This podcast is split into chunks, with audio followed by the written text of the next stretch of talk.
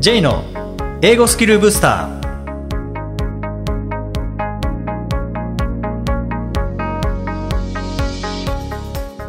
こんにちは J こと早川浩二ですこんにちは、アシスタントのあきです。この番組は旅行や仕事で英語を使えるようになりたい方、TOEIC などの資格試験の勉強をしている方、英語学習へのモチベーションを高めたい方にスキルアップのコツをお伝えしていく番組です。J さん、今回もよろしくお願いします。よろしくお願いします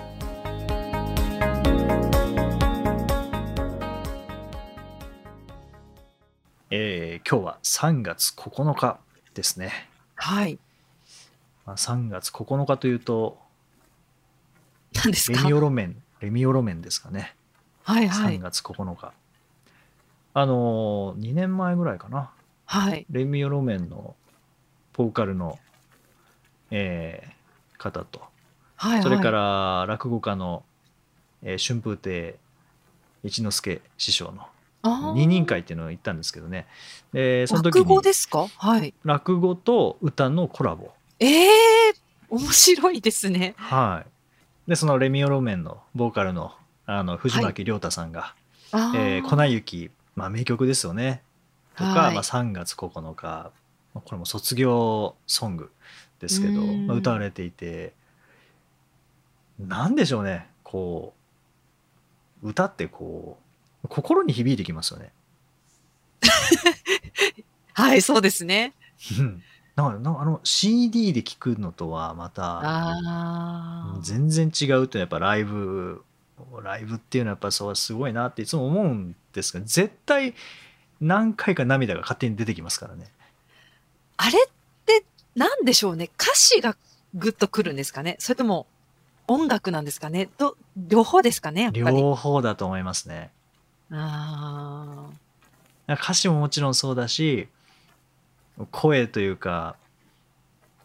音というか、うーんなんかこうグッとくるんでしょうねそれが融合した時にグッとくるんですかね。と思いますけどねままあまあそれはいいんでですけど、はいはい。えー今日は3月9日でそれを思い出したんですけど、まあでも今のお話とちょっとつながっていて、はい、英語の発音まあ音ですね歌も、うんあの音っていう部一面はありますしまあうん言葉も音っていう側面はこうあるんですけどはい。こう発音って頑張るべきかどうなのかっていう、よくそこ、ぎ まあ、議論というか、うんなんかこう話の話題には上りますよね。なりますよね。うん、いや通じればいいんだっていう人もいればはいはい。発音は絶対やった方がいいっていう人もいますし、アキさんどっち派ですか派閥があるとしたら。私は、なんかこう、最初に発音を追い求めすぎると、逆にこう言葉が出てこなくって、自分の伝えたいことが伝えられないっていう風になっちゃうような気がして、うん。なんかさいさい最後の砦というかだ、できれば簡単な言葉を連ねてって、その上で発音ができたらもっと相手に伝わりやすくなるよ、みたいな感じの捉え方ですね、どちらかというと。あー。発音後付けみたいな。後付け、どちらかというと、あーまあカラオケで言うそとん、な感じ。歌詞を先に覚える感じですかね。どちらカかラオといケうと。で言うと。そうですね。そうん本当のその微妙な音程のうまさは、まあちょっととりあえず置いときましょうっていう感じかもしれないです。あーえでも最終的には発音は大事ですか大事。大事、大そ事こでますね。大事。あー最終的に、は、そこもまでやりたいですね。なるほどうんうんうんそこはいらないですとは言わないですね、やっぱり。あーうん、僕は発は音最初派なんですよね。そうなんですか。えーあ、じゃあまた違いますね。そうですね。で、まあ、重要っていうところは同じだと思うんですけど、はい着地点は一緒ですね。発音重要ですよ。着地点は一緒です。ね。うん。僕は発音最初にやった方がいいっていうな派で、るほど。まあ、その理由としては、自分がそうやってきたからっていうことなんですけどね。英語もそうだったし、あーうんうんまあ、スペイン語やった時も発音、そうだ、ちゃんとやったし、僕の中では発音、文法、単語っていうのを最初にやるっていうの、なんか外国語やる時にはこれからやった方がいいんじゃないかなっていうのを一番最初から思ってて、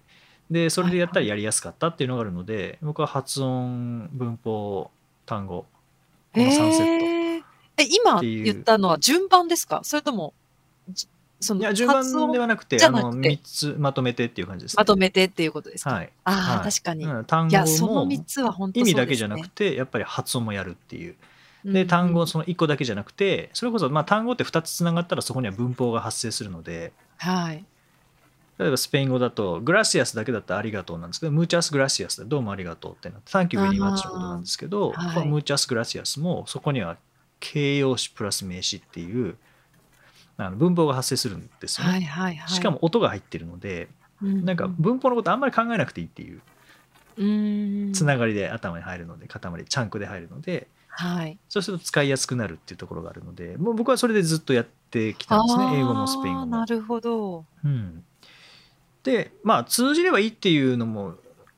一つあるんですけどねただこれ旅行とかであれば別にそんな深い関係も作らないしうんはい会話もそんなにしないしっていうのであればまあ通じればいいんですけどねはいはい。発音めちゃくちゃだったとしても。うんで、もこう実際に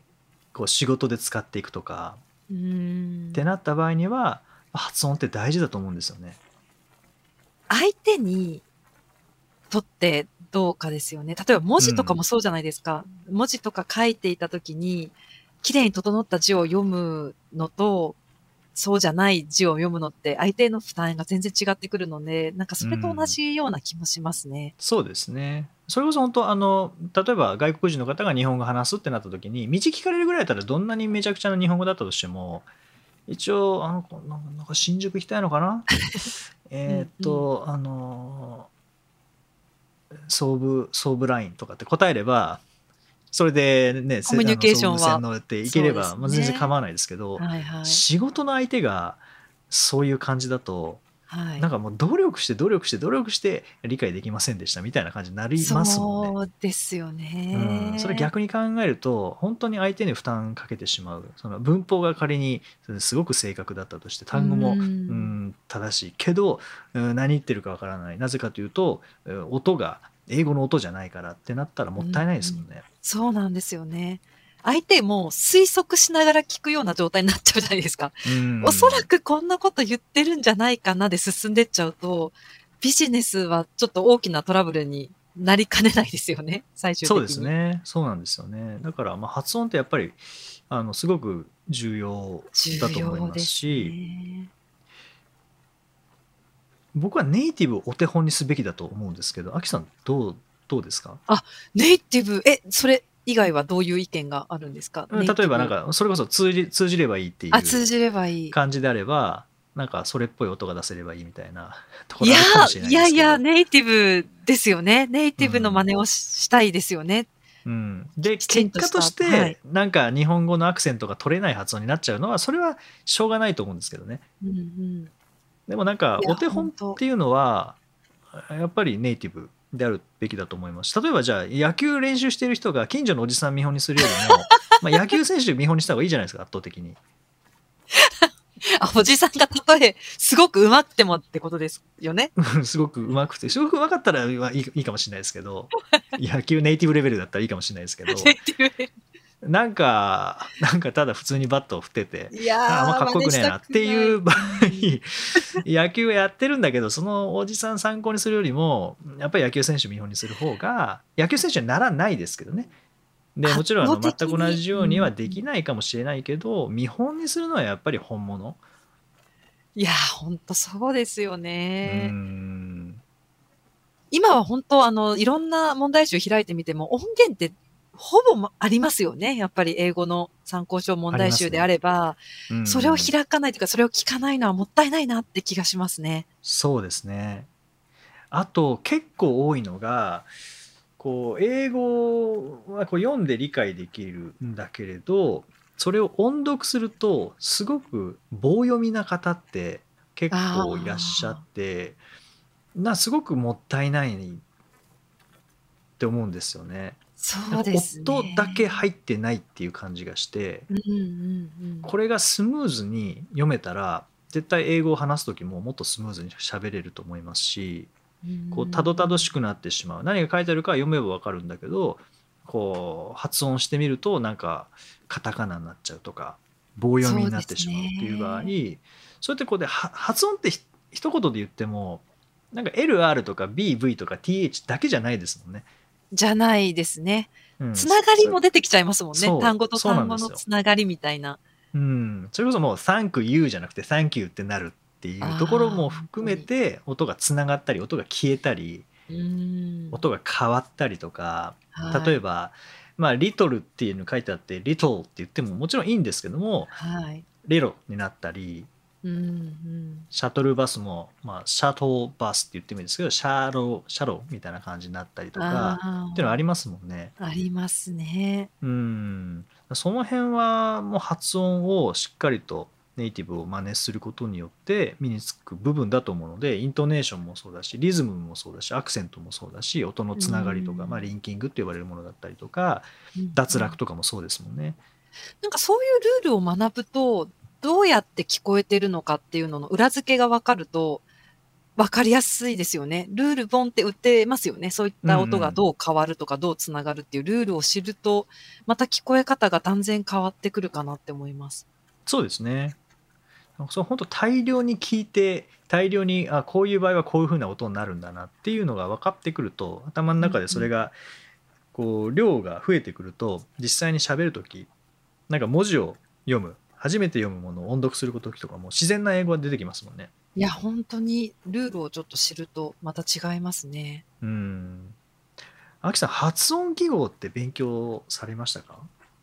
私個人では発音記号は勉強してますけども、学校でやった記憶は全くないですね。うんただ、教科書には書いてましたけど、先生がこの発音記号はこう読むっていうレクチャーをしたっていう思い出は一切ないですね。ないですかあーはい。僕もそうですね自分で勉強した感じですね発音記号って勉強してなんか役に立ちましたか、え、立ちますよね た、うん、な、立たないですかいや僕も立ちました例えば辞書を僕も立ちましたはい、うんですよね。あの、例えうば辞書を見て、発音記号って必ず書いてあるので、どういうふうな、ふうに読めばいいのかって、その記号を読めば自分でわかるっていう。音がなくっうんても、その音をイメージできますよね。発音記号がそあうれでば。すねということですよね。はい、うんまあもちろんでも今はスマホとかでも簡単に音が出るので、それ確かめるっていう方でもいいとは思うんですけどね。まあでもなんか発音記号をやってよかったのはなんていうのかなこうルールが頭の中に入りやすくなったっていうのはありますねあれ音だけだったらあー多分そうですね。あの本当に大量に触れていかないとそれがルールにならないのかなっていうので発音記号をやったことによってこういうスペルだったらこういう音だよなっていうのがなんとなく推測できるようになったんですよ。ああ、そうですね。それありますね。うん、多分それはこう辞書で見て音がない中でもあこういう発音記号を見ればあこういう発音なんだなっていうのが分かるのであこの t は脱落するんだなとかこの b は読まないんだなとかっていう中で発音記号を読みながら発音もあのできていたのでそうするとあこのスペルの時にはこういう感じになるんだっていうのを推測できてで実際に聞いたらその通りだったっていうのは多かったですね。ああ、そうですね。うんそれは発音記号がわかるからっていうのはありますね。多分そうですよね。まあ実際あの大量に浴びていればこの場合はこうってなんとなく分かってくるんでしょうけどややっぱり文字で頭に入ってることによってその体系化がしやすくなるっていうところはなんかある気がしますよね。ありますね。うんあ体系化しやすいです。そうですね。それはなんか多分大人の学習に向いてるんでしょうねその文字も絡めていくっていうのはまあえ発音って言っても必ずしも音だけでっていうことではなくてやっぱりうん文字も必要でそれは、うん、普通の単語のスペルかもしれないし発音記号かもしれないしで僕うはん発音記号やってよかったと思うんですね。そうですね。うん発音記号を覚えると効率が上がるかもしれないですね。そういった意味では。そうですね、まあ、効率的だから勉強したわけではなかったんですけど結果としはいて発音記号を覚えたことによって、なんか単語学習単語学習というかこう発音できるようになる効率は上がった気がしますよね。うん。推測できることによって、単語見ただけでうんなんとなく発音がわかるっていう、そ効うで率す的ねですよね。そうですねまあ、そのネイティブを参考にして、まあ、発音の教材でもいいと思いますし何か英会話の先生でもいいと思いますしなんかこの人の発音いいなって思う発音があればとか声があればなんかそれを徹底的にこう真似をしていくっていうのはすごく僕はおすすめあーですね。男性は男性の方がいいんですかね女女性は女性とかどうなんでししょうね。ょうねうんなんかその方がいいような気はしますけどね。うん、こ声質が似てるとか。でも発音っていう意味ではあんまり男女関係ないかもしれないですね。うん喋り方ですかね、どっちかっていうとテンション喋りとか。方、そう、そうですね。だからなんかこの人の喋り方いいなっていう人のを参考にするといいかもしれないですよね。ああ、その方がモチベーション上がりますよね。こういうふうに喋れるようになりたいみたいなうんうんロールモデルがいるそれおとすすめいいですよね。うん。ですね。僕も、まあ前も話しましたけど、僕はあのクリントン、ビル・クリントンああ、そうでした大ね。統領と、あとジム・キャリー。うんうんあと、まあ、クリントン政権の時の副大統領だったアルゴア。ああ、政治家あ が多いんですね。ね。まあ、あの、テレビで見る機会が多かったっていうのは、ああ、なるほうんど。それだけの理由ですけどね。僕、あまり映画見ないので。 はいはい。うん。まあ、その中でもジム・キャリーの英語っていうのは、なんか、すごい良かったので、あと、まあ、映画が好きだったっていうのはありますし、それで結構真似しましたね。なるほど。うんま今、あ手軽だとにこう YouTube とかでも見れますしね。そうなんですね YouTube だったりとか TED トークだったりとかもう本当にいろんなものを検索すればいくらでも出てきますからねはい。そうするとなんかあこの人の発音いいなとかこの人の話し方いいなっていう人を見つけてそしたらその人のインタビューがあったりとか映画があったりとかうんなんかそういうスピーチしてることがあったりとかまあいろいろありますもんね。いろいろありますね。まあ、それこそなんか、発音にフォーカス当てたレッスンみたいな感じの YouTube 番組もあるので、うん気になる方あーはそこから攻めてもいいかもしれないですね。そうですね必ずしもなんか教材で文字から覚えなきゃいけないというわけでもないですもんね今ははいはい本当 YouTube のレッスン、YouTube のレッスンとか YouTube でそういう発音の紹介してるものを見ながら実際に声も出してみてはい。っていうのがまあ多分一番早いんでしょうね。そうですうね。んテレビだとこう時間合わせたり録画しなきゃいけないですけど YouTube だとなんかあこれいいなって思ったらもう見たい時に見られますもんね。そこが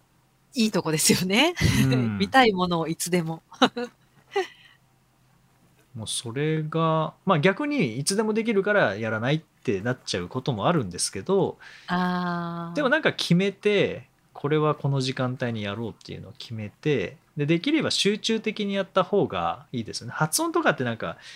なんか3ヶ月かけて1個ずつ学んでいくっていうものでもないと思うのでそうですね。うんなんかこう集中的に繰り返し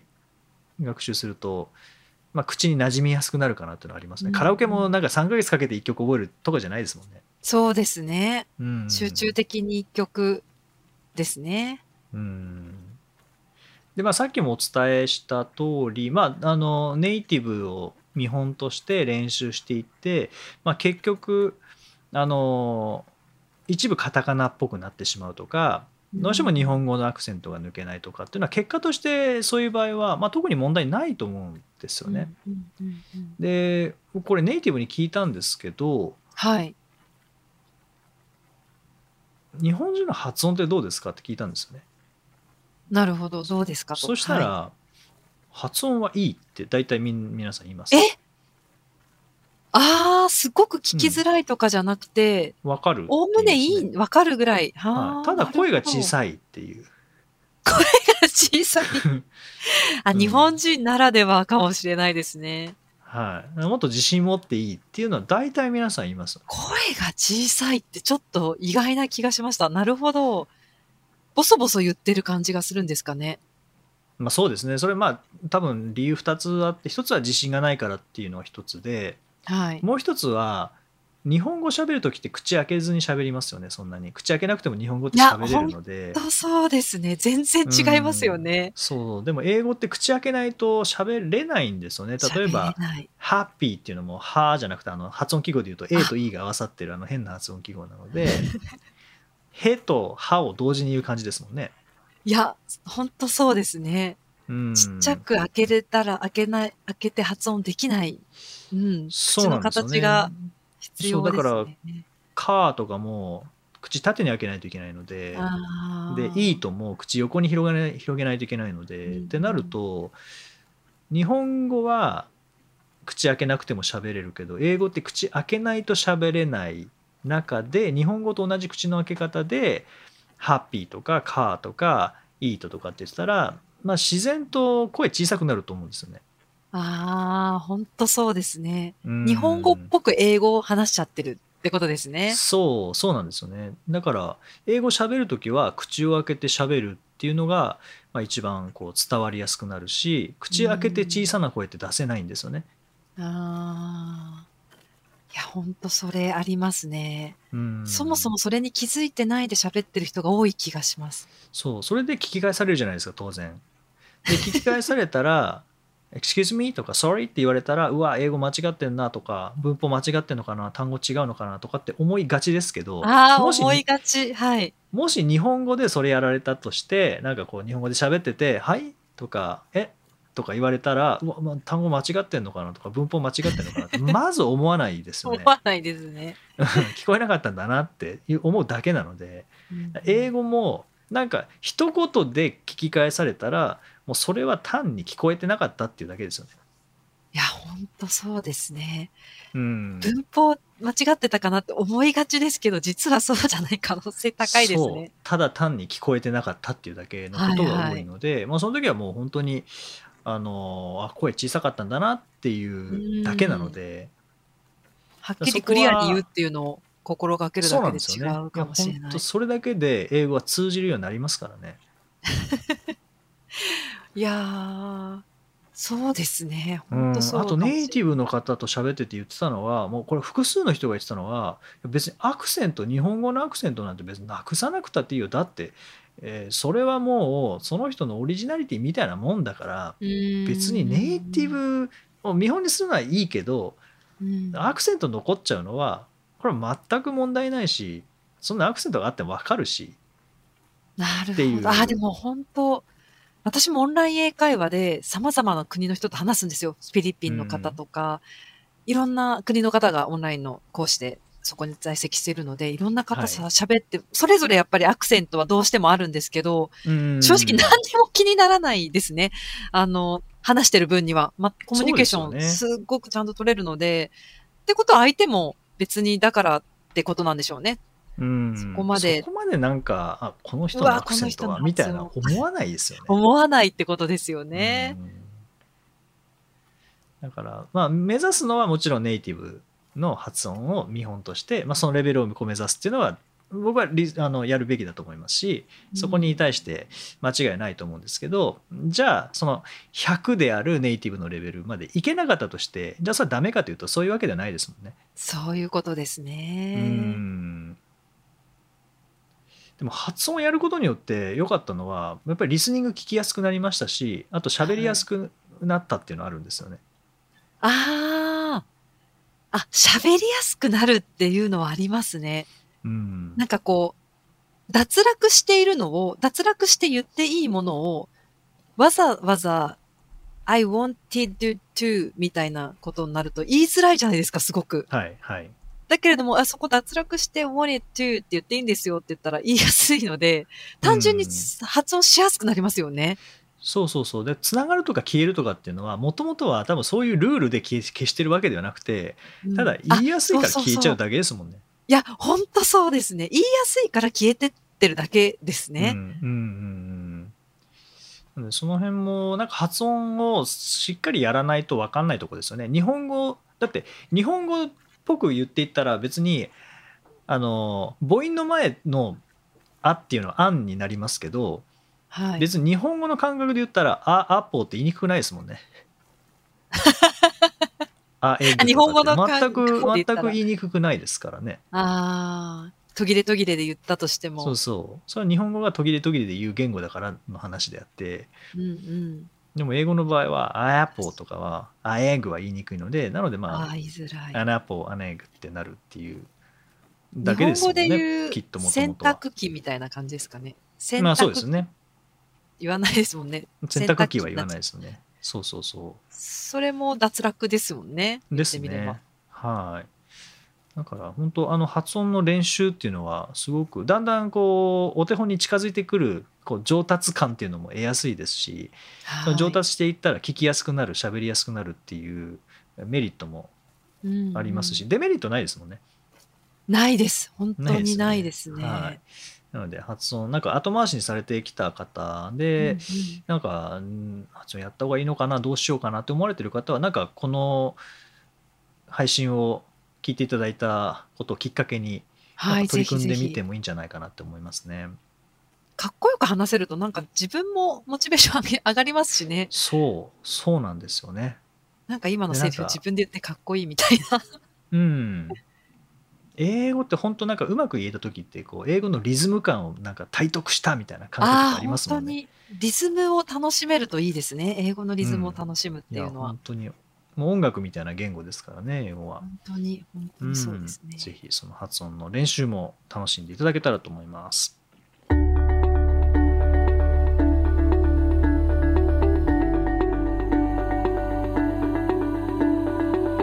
Useful expressions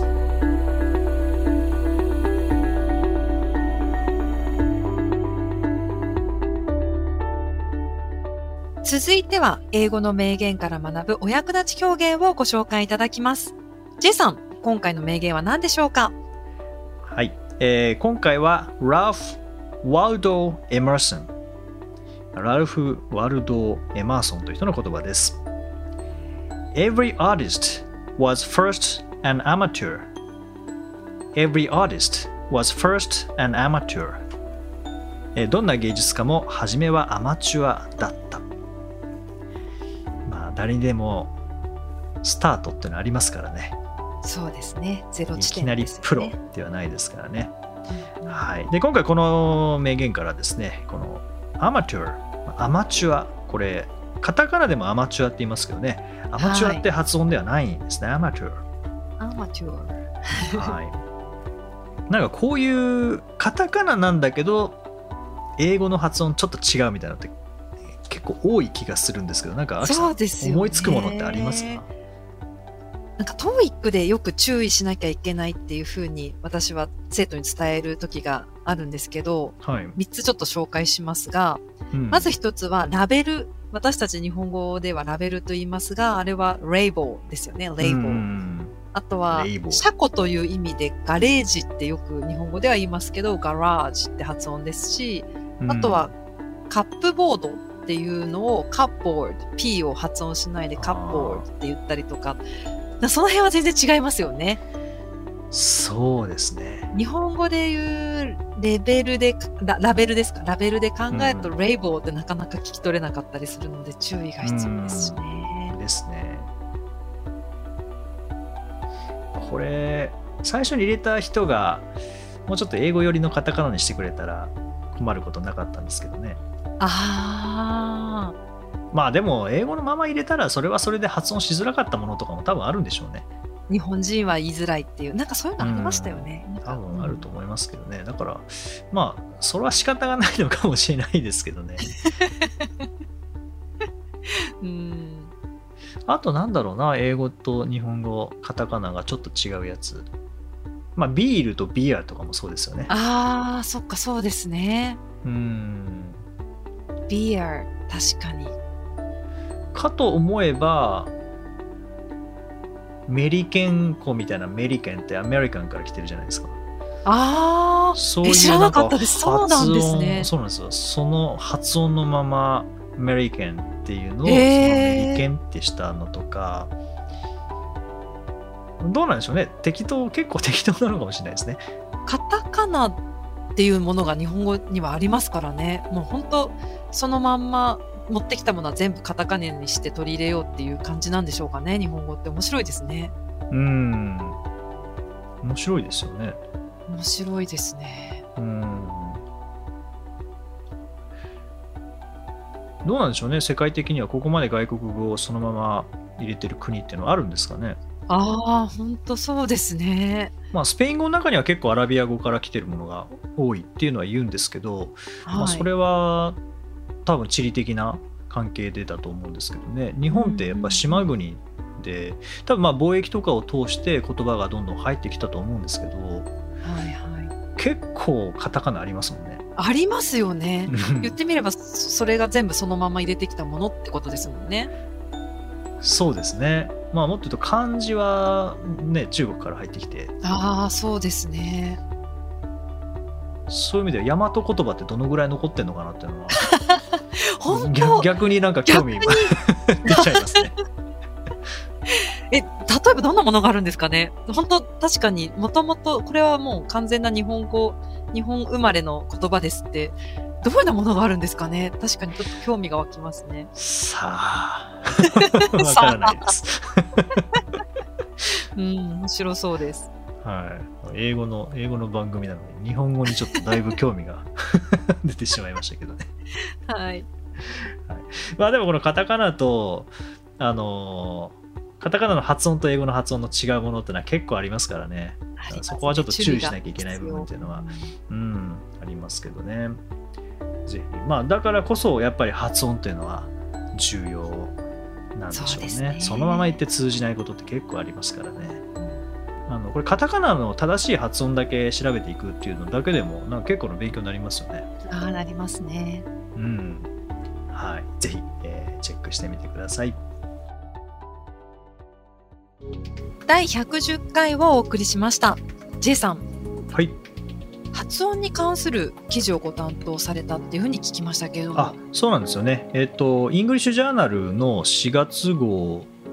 が発音特集えーなんですよね。でそのはい発音の中でも摩擦音「す」とか「う」とかの摩擦う音「んず」とかですね、摩擦音の特集なんですけども、まあ、その発音に関するアドバイスを書かせてえーいただ面白そういています。ちょうど今出たぐらいですよね4月号なので。ああ、そうですね。はい、でこれあの依頼された時が、えーどなたに依頼しようかなって思っていたところで、えーダジャレの J さんをがふと思い浮かんだので、えーお願いしますっていう依頼のされ方だったのでえー摩擦音関係ない関係ない。と思ったんですけどなダジャレで思い出していただけたのこれはありがたいなと思ってどういうつながりなんですかね。ダジャレの J さんで発音に行くっていう。まあダジャレは発音音ですからね多分そういうことだと思うんですけそどっかそっか。言葉、あ、はいなるほど。うん。ということで多分そういうことだと思うんですけども今度はでもダジャレ期待されてだからダジャレ書かなきゃいけないなと思ってでその発音のだ重要さっていうところで、 はいあ。の言い訳は良くないけどはい、言い訳は効果的ですよとかい言い訳、ん言い訳は良くないけれども。言い訳エスキューズエクスキューズは良くないけれど言い訳られるっていう方の言い訳ですねそれはなるほ効ど果的ですよとかあと聞き分けのない人にはなりたくないけれどあの聞き分けられる人になるトレーニングは効果的ですよとかなるほど。一応ダジャレも入れておいたんですけど ねそこはちょっあ、それでもいいで すね。本当とそのど通り。うどう転がるのかちょっと分かんないですけど どう転がるのか。いや、十分いいと思います。はい。期待に応えられていたらいいなと思いながらそこの期待ですか。 そこの期待 それ以外は真面目なこと書いてますんであ、楽しみです。はいさて、この番組ではリクエストやご感想をお待ちしています。メッセージはツイッターやメールなどでお気軽にお送りください。また、毎日配信の単語メール、ボキャブラリーブースターの購読もおすすめです。J さん、今週もありがとうございました。どうもありがとうございました。Alright, thank you for joining us. Have a nice week.